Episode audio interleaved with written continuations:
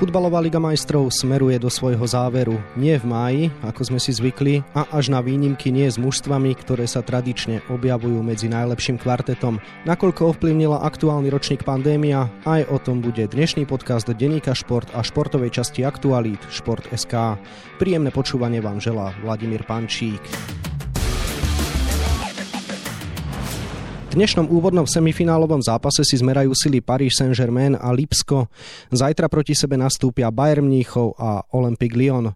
Môj dnešný hosť, kolega Miroslav Hašan, určite hneď na úvod povie, čo je na zložení tejto štvorice zaujímavej. Takže Miro, vítaj v našom podcastovom štúdiu. Ďakujem za pozvanie, ahoj. Tak samozrejme zaujímavé je to, že Nemci a Francúzi sa iba stretnú a to sa naozaj nečakalo pri veľkosti klubov zo Španielska, Anglicka, najmä teda z týchto krajín, ale Talianska určite Juventus takisto bol vážny kandidát, ale nikto z nich sa medzi štyroch najlepších nedostal. Ja by som ešte túto informáciu doplnil štatistickou zaujímavosťou. V semifinále chýba zástupca týchto troch elitných líg, teda z Anglicka, Španielska a Talianska vôbec prvýkrát v modernej ére tejto súťaže. Myslíš si, že aj to je dôsledok pandémie, čo sme možno naznačili už trochu v úvode? Táto sezóna je špecifická, špecifický model, či Ligy majstrov, alebo teda Európskej ligy. Má to vplyv, štvrťfinálové zápasy sa hrali iba na jeden zápas, neutrálne prostredie, bez divákov. Na jeden zápas predsa tie papierovo slabšie kluby majú šancu postúpiť cez silnejšie, čoho sme boli svedkom. A veľmi blízko bola k postupu aj Atalanta Bergamo, ktorá keby vyradila Paris Saint-Germain, takisto by to bolo obrovské prekvapenie. Z tohto, čo hovoríš, cítim, že nepredpokladáš, že sa z tejto situácie stane trend a že v nasledujúcich sezónach opäť budú dominovať francúzske a nemecké tímy. Vôbec to nepredpokladám.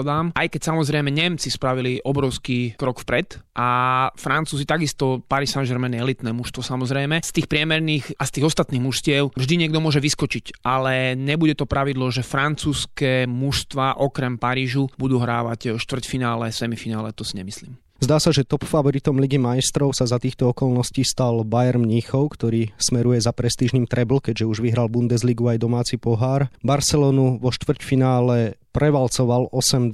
To sú naozaj Bavori takto ďaleko pred konkurenciou? Tento zápas nie je úplne výpovedný v tomto smere, pretože Bayern samozrejme hral vynikajúco ten zápas, ale Bayern sa nachádza niekde úplne inde ako Barcelona dnešných dní a posledných mesiacov. A keďže Barcelona je na dne hlbokej priepasti, do ktorej dlhý čas už padala, preto nemôžeme to brať ako nejakú bernú mincu, pretože dnes táto Barcelona s týmto mužstvom nepatrí do úzkej špičky európskej. Naopak Bayern je jednak najväčším favoritom momentálne v Lige majstrov a má aj fantastickú formu a fantasticky pripravených hráčov a proste motivovaný klub, ktorý chce vyhrať Ligu majstrov. V čom teda spočíva najmä kvalita Bavorov? Bayern je vynikajúco, neuveriteľne fantasticky pripravený po fyzickej stránke, ale všetci jeho hráči samozrejme sú aj veľmi šikovní, veľmi talentovaní a výborní technicky, ale tým, že dokáže hrať v obrovskom tempe, dokáže vysoko agresívne napádať a vyhrávať množstvo súbojov, tak proti nemu je ťažké hrať, pretože aj keby Barcelona, dajme tomu, v tom štvrťfinále dala gól na 2-1, na čo mala šance, alebo aj na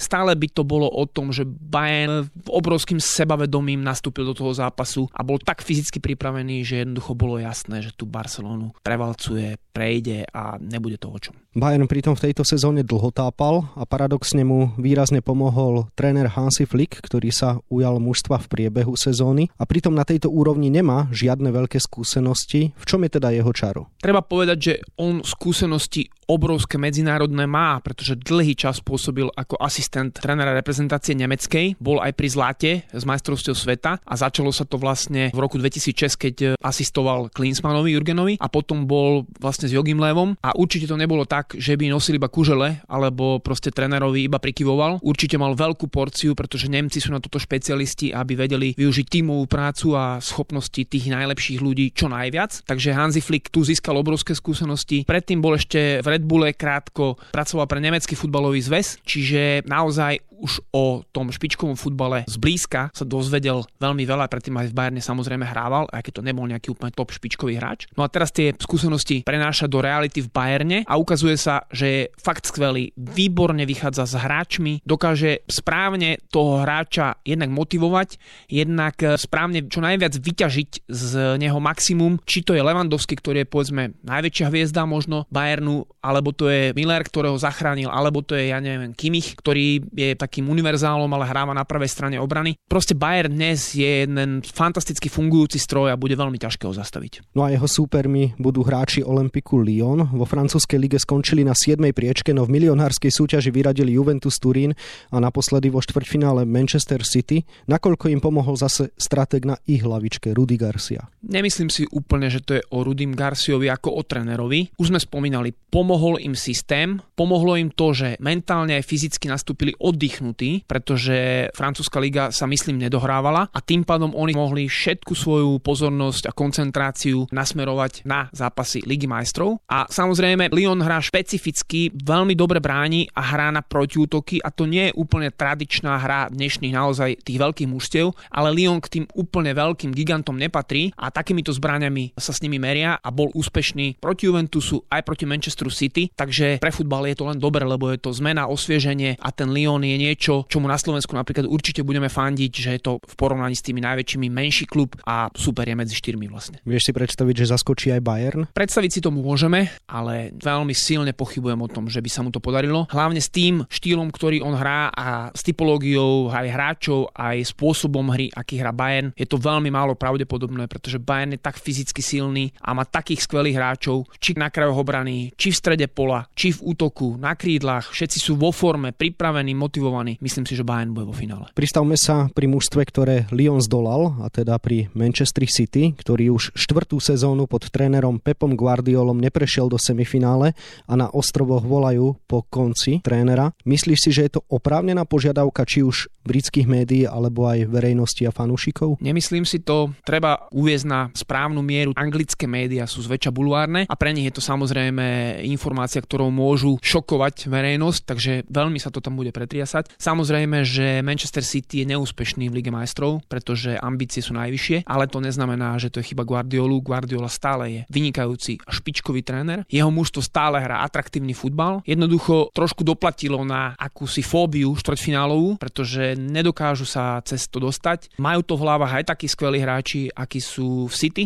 a je to problém. Určite vnímajú v City ako problém a určite aj Guardiola je z toho nešťastný a veľmi podrobne bude ďalej analyzovať situáciu, ale na druhej strane City trošku prebieha taká generačná výmena, keď tí hráči, ktorí v minulosti dosahovali úspechy, končia a tí noví, ktorí prišli pod Guardiolom, ešte to jednoducho nesadlo úplne. Navyše Sterling je vodca toho mužstva akoby jedným z lídrov a ja si myslím, že to trošku tiež je problém, lebo on v tých kľúčových zápasoch, takisto ako teraz za stavu 1-2 z pohľadu Manchesteru, zahodil do prázdnej brány nezahoditeľné, takže on nie je úplne ten pravý líder, ale Kevin De Bruyne a iní hráči, ktorí tam sú, majú obrovskú kvalitu a predpokladám, že Guardiola ešte zostane v City a na budúci rok znova budú útočiť na popredné priečky a možno tú kliatbu zlomia a samozrejme bez problémov môžu vyhrať aj celú Ligu majstrov. Zostal by som pri tréneroch, ale posunul by som sa k druhej semifinálovej dvojičke. Paris Saint-Germain vedie Thomas Tuchel, Lipsko zase Julian Nagelsmann. Zaujímavosťou je, že obaja sú Nemci a zhodou okolností mladší Nagelsmann robil v minulosti asistenta Tuchelovi. Môže to mať vplyv na zápas? Myslím, že nebude to mať žiadny vplyv na zápas. Treba v prvom rade povedať, že obidvaja sú výborní tréneri a Tuchel je trošku ďalej v tej kariére ako Nagelsmann, ale ten začal ako najmladší tréner trénovať v Bundeslige a je to tá nemecká škola, ktorá momentálne udáva smer a samozrejme oni sa na tejto úrovni, tam už neexistujú žiadne tajnosti, všetko je známe, tí hráči Paris Saint-Germain, tí najväčšie hviezdy notoricky sú známi, ako hrajú, či je to Mbappé, alebo to je Neymar a ostatní ďalší. Nemyslím si, že práve nejaká znalosť tá trénerská, že sa poznajú, že spolupracovali v minulosti, že by to hralo nejakú úlohu, ale isté je, že Lipsko sa veľmi dobre pripraví na Paris Saint-Germain a ja osobne sa teším na ten zápas, lebo Lipsko bude sa snažiť byť dominantné, bude sa snažiť hrať rýchlo, bude sa snažiť hrať kolmo a pokiaľ strelí prvý gól, tak má veľkú šancu, aby prekvapilo a zaskočilo Paris Saint-Germain. Vôbec ako vnímaš tú aktuálnu dominanciu nemeckej trénerskej školy na medzinárodnej scéne? Nesmieme zabúdať na skutočnosť, že majstra Anglicka stále úradujúceho víťaza Ligy majstrov FC Liverpool vedie krajan Tuchela, Nagelsmana a Flicka Jürgen Klopp. Nie je to žiadna náhoda. Náhody v tomto smere neexistujú. Nemci po roku 2000 obrovské peniaze investovali do toho, aby urobili najväčší projekt futbalový možno všetkých čias. Teraz žnú ovocie, či už v podobe hráčov za Bayern Gorecka, ktorého možno pred štvrťfinále nikto nepoznal, taký, kto sa špeciálne nejako nevenuje nemeckej lige alebo Bayernu, nie je fanúšik. Takisto tréneri vyrastajú jeden za druhým, dostávajú sa dokonca do zahraničia. Nemci boli majstri sveta v 2014, takže nie je tam žiadna náhoda. Oni veľmi starostlivo plánujú, sú detailisti, vždy majú obrovskú históriu. Nemci sú štvornásobní majstri sveta, ak sa nemýlim. Takže všetko oni preto urobili, aby na poli trénerskom sa posunuli ďalej, zozbierali poznatky, čerpali od Španielov, čerpali z Brazílie, čerpali z Južnej Ameriky, čerpali z najlepších európskych či klubových akoby databáz alebo reprezentačných a dnes udávajú a právom tón či trénerskej alebo v takej strategickej línii by som povedal. Na udávaní tónu sa podieľajú aj v Lipsku, kde funguje projekt Red Bull a toto mužstvo aktuálne žne historické úspechy. V Nemecku je veľmi neobľúbené, pretože nemá fanúšikov a má takých tých svojich kritikov, napriek tomu v zahraničí zase má veľmi veľa priaznivcov. Asi patríš medzi nich, je tak? Nie som úplne, že by som nejak špeciálne sledoval Lipsko, ale Red Bull program takisto znova vyberajú skvelých ľudí, najlepších ľudí. Začalo to trénerom Ragnikom a jeho pokračovatelia sú všeobecne známi a oni to majú založené takisto na tom, že presne vedia, čo chcú. Majú jasný plán a toho sa držia. A sú úspešní. Lipsko naozaj dnes akoby trhá tie rekordy klubové, i keď to nie je problém trhať klubové rekordy v Lipsku, ale jednoducho je v semifinále Ligy majstrov a to je niečo úžasné. A ešte aj bez Tima Wernera, ktorého predali do FC Chelsea. Myslíš si, že Timo tak trochu aj teraz lutuje? Myslím si, že nie, lebo Chelsea zase v budúcnosti určite sa vráti na popredné priečky. Je to špičkový anglický klub, má špičkového trénera, veľa mladých hráčov. Oni tú prestavbu urobili teraz a za nejaký čas budú z toho profitovať, ako napríklad Barcelona alebo Real Madridu nespravili. Možno to je aj jeden z faktorov, prečo sa nedostali medzi najlepších, dokonca Real teda ani medzi najlepších 8. Ale späť k Red Bullu, oni hrajú veľmi rýchlo smerom dopredu a u nich je taká filozofia, že veľmi zaujímavá a je to aj taký trend v súčasný futbalový, že okamžite, keď získajú loptu, snažia sa hrať kolmo hore. A je to z dvoch dôvodov, pretože oni sú veľmi dobre postavení v defenzíve, vtedy zorganizovaní a ten súper naopak je rozhádzaný, ak to tak môžem povedať, slangovo, a vtedy najľahšie sa do tej obrany dá dostať. Čiže oni keby aj hneď znova stratili loptu, tak majú dobre postavenie, ale keď sa im podarí tá rýchla kontra a to rýchle zakončenie, rýchle vniknutie do obrany supera, tak je to veľmi nebezpečné. A na tomto oni stávajú a ešte raz, oni majú systém a ten systém je povýšený nad úroveň hráčov jednotlivcov. To znamená, že aj v budúcnosti, a v minulosti to tak bolo a v budúcnosti to tak bude, keď príde dobrá ponuka na akéhokoľvek hráča, oni ho predajú. Pomenoval si trendy, ktoré do futbalu prinieslo Lipsko. Ja by som sa spýtal vo všeobecnosti, vždy sa pri určitých vrcholoch sezóny hovorí o nových trendoch vo futbale, tak aké sú teda postpandemické trendy, ktoré naznačila táto sezóna Ligy majstrov? Nenazval by som ich úplne postpandemické, pretože oni tie trendy vznikajú a formujú sa istý čas. A dnes sa dá povedať, že je to taký trend klopovský, tá klopovská filozofia sa najviac uplatnila, pretože Liverpool minulý rok vyhral Ligu majstrov a v tejto vyhral konečne v Anglicku, ale hrá fantastický futbal, ale je to taký mix tej klopovskej filozofie a toho najlepšieho, čo Real dosiahol, keď vyhrával on Ligu majstrov. Je to založené na vynikajúcej fyzickej pripravenosti tých hráčov, veľkej agresivite v súbojoch, snahe, a to je tá klopovská filozofia, čo najrýchlejšie získať loptu a ňou sa ale riadia už aj všetky nemecké kluby, či to je Bayern alebo Lipsko. To znamená snaha čo najrýchlejšie získať loptu a vtedy čo najrýchlejšie sa dostať do zakončenia, dostať sa do koncovky, prečísliť obranu supera, zakončiť. Znova sa postaviť, ale hrať aktívne s vysokým pressingom, napádať, donútiť toho supera chybe a ísť znova do otvorenej komory, ako by dá sa povedať, toho supera a tam robiť čarapatu. A druhá vec, ktorá je trendová, to znamená, že tá fyzická pripravenosť, obrovské tempo, vysoké napádanie, veľmi kolmá hra, snaha o rýchle zakončenie a potom znova proste si pripraviť tú situáciu. Druhá vec, ktorá je trendová, by som povedal, je to účinkovanie krajných obrancov, lebo krajní obrancovia dnes majú najviac priestoru v dnešnom futbale v modernom. Pred sa kto bude brániť krajných obrancov. Ale potom Davis z Bayernu ukáže, že oni môžu spraviť také veci a prečíslenia, na ktoré sa nedá reagovať. A to je presne gól Bayernu, keď Davis sa pohrá na ľavej strane so všetkými, ktorí sú naokolo a prihráva Kimmichovi a Kimmich vlastne druhý krajný obranca dáva gól. Čiže dnes sú akoby toto, nechcem povedať, že kľúčové figúry, ale veľmi dôležité figúry, s ktorými sa dá veľmi dobre pracovať a to je tiež jeden z trendov, ktorý v budúcnosti sa týmto smerom vydajú aj ďalší nasledovníci. Vyvrcholenie Ligy majstrov sa z dôvodu pandémie dohráva vynútene turnajovým spôsobom v Portugalsku, hrá sa len na jeden zápas bez prítomnosti divákov. Ako sa to tebe možno pozdáva teraz? Samozrejme nemyslím tú absenciu fanúšikov, ale skôr ten športový formát veci. Tak je to východisko z núdze, tak to treba brať a tak to je.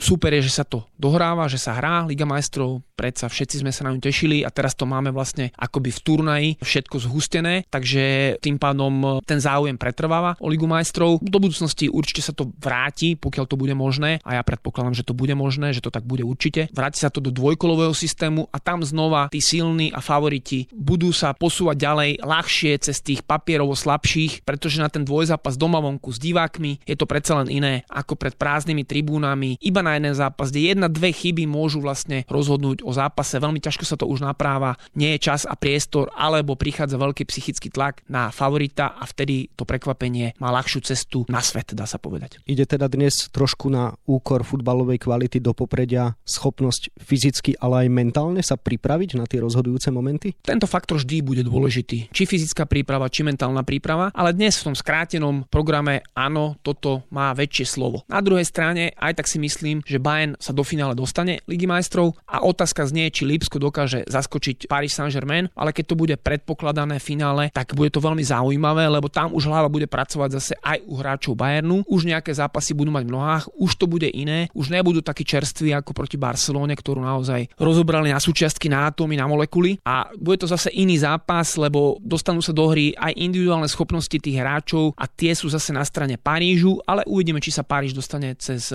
Red Bull do finále. Skúsme si teda na záver zaprognozovať, kto sa s týmito podmienkami vyrovná najlepšie, aké teda očakávaš zloženie v finále a ktorí hráči zdvihnú nad svoje hlavy trofej pre víťaza Ligy majstrov. Nepoviem nič netradičné, keď vyslovím Bayern Mníchov. Jednoducho je to tak, že Bayern dnes je najväčším favoritom, vyzerá byť najlepšie pripravený. Všetky súčiastky toho stroja do seba zapadajú, kolieska pracujú optimálne, preto si myslím, že Bayern vyhrá a vo finále Paríž sa tam pravdepodobne cez Lipsko prederie a tým pádom to môže byť veľmi zaujímavé finále, ale na konci sa bude smiať a tešiť Bayern. Toľko môj kolega Miroslav Hašan, ktorému ešte želám pekný deň. Pekný deň. Dnešný podcast samozrejme nie je z našej strany všetko. Na Šport.sk si môžete toho prečítať podstatne viac a zaujímavé je aj dnešné vydanie denníka Šport, v ktorom nájdete aj tieto témy. Futbalisti Slovana Bratislava odleteli na Fajerské ostrovy. Za akými nástrahami sa ale budú musieť vyrovnať Belasi na úvod Ligy majstrov? V ligových návratoch dominuje náš rozhovor stále len s 30-tníkom, trénerom Zlatých Moraviec Ľubošom Benkovským, ktorý vo svojom 3. ligovom zápase získal skalp majstra. Poznáte meno Nerius Ališauskas? Ak nie, v budúcej sezóne budete mať tú česť. Hokejista so skúsenosťami z KHL bude prvým Litovcom našej lige a obliekať si bude dres Slovana Bratislava. No a na 24 stranách je toho samozrejme oveľa viac. To je na dnes z nášho podcastu všetko, zostáva nám sa už iba rozlúčiť. Pekný deň vám od mikrofónu želá Vladimír Pančík.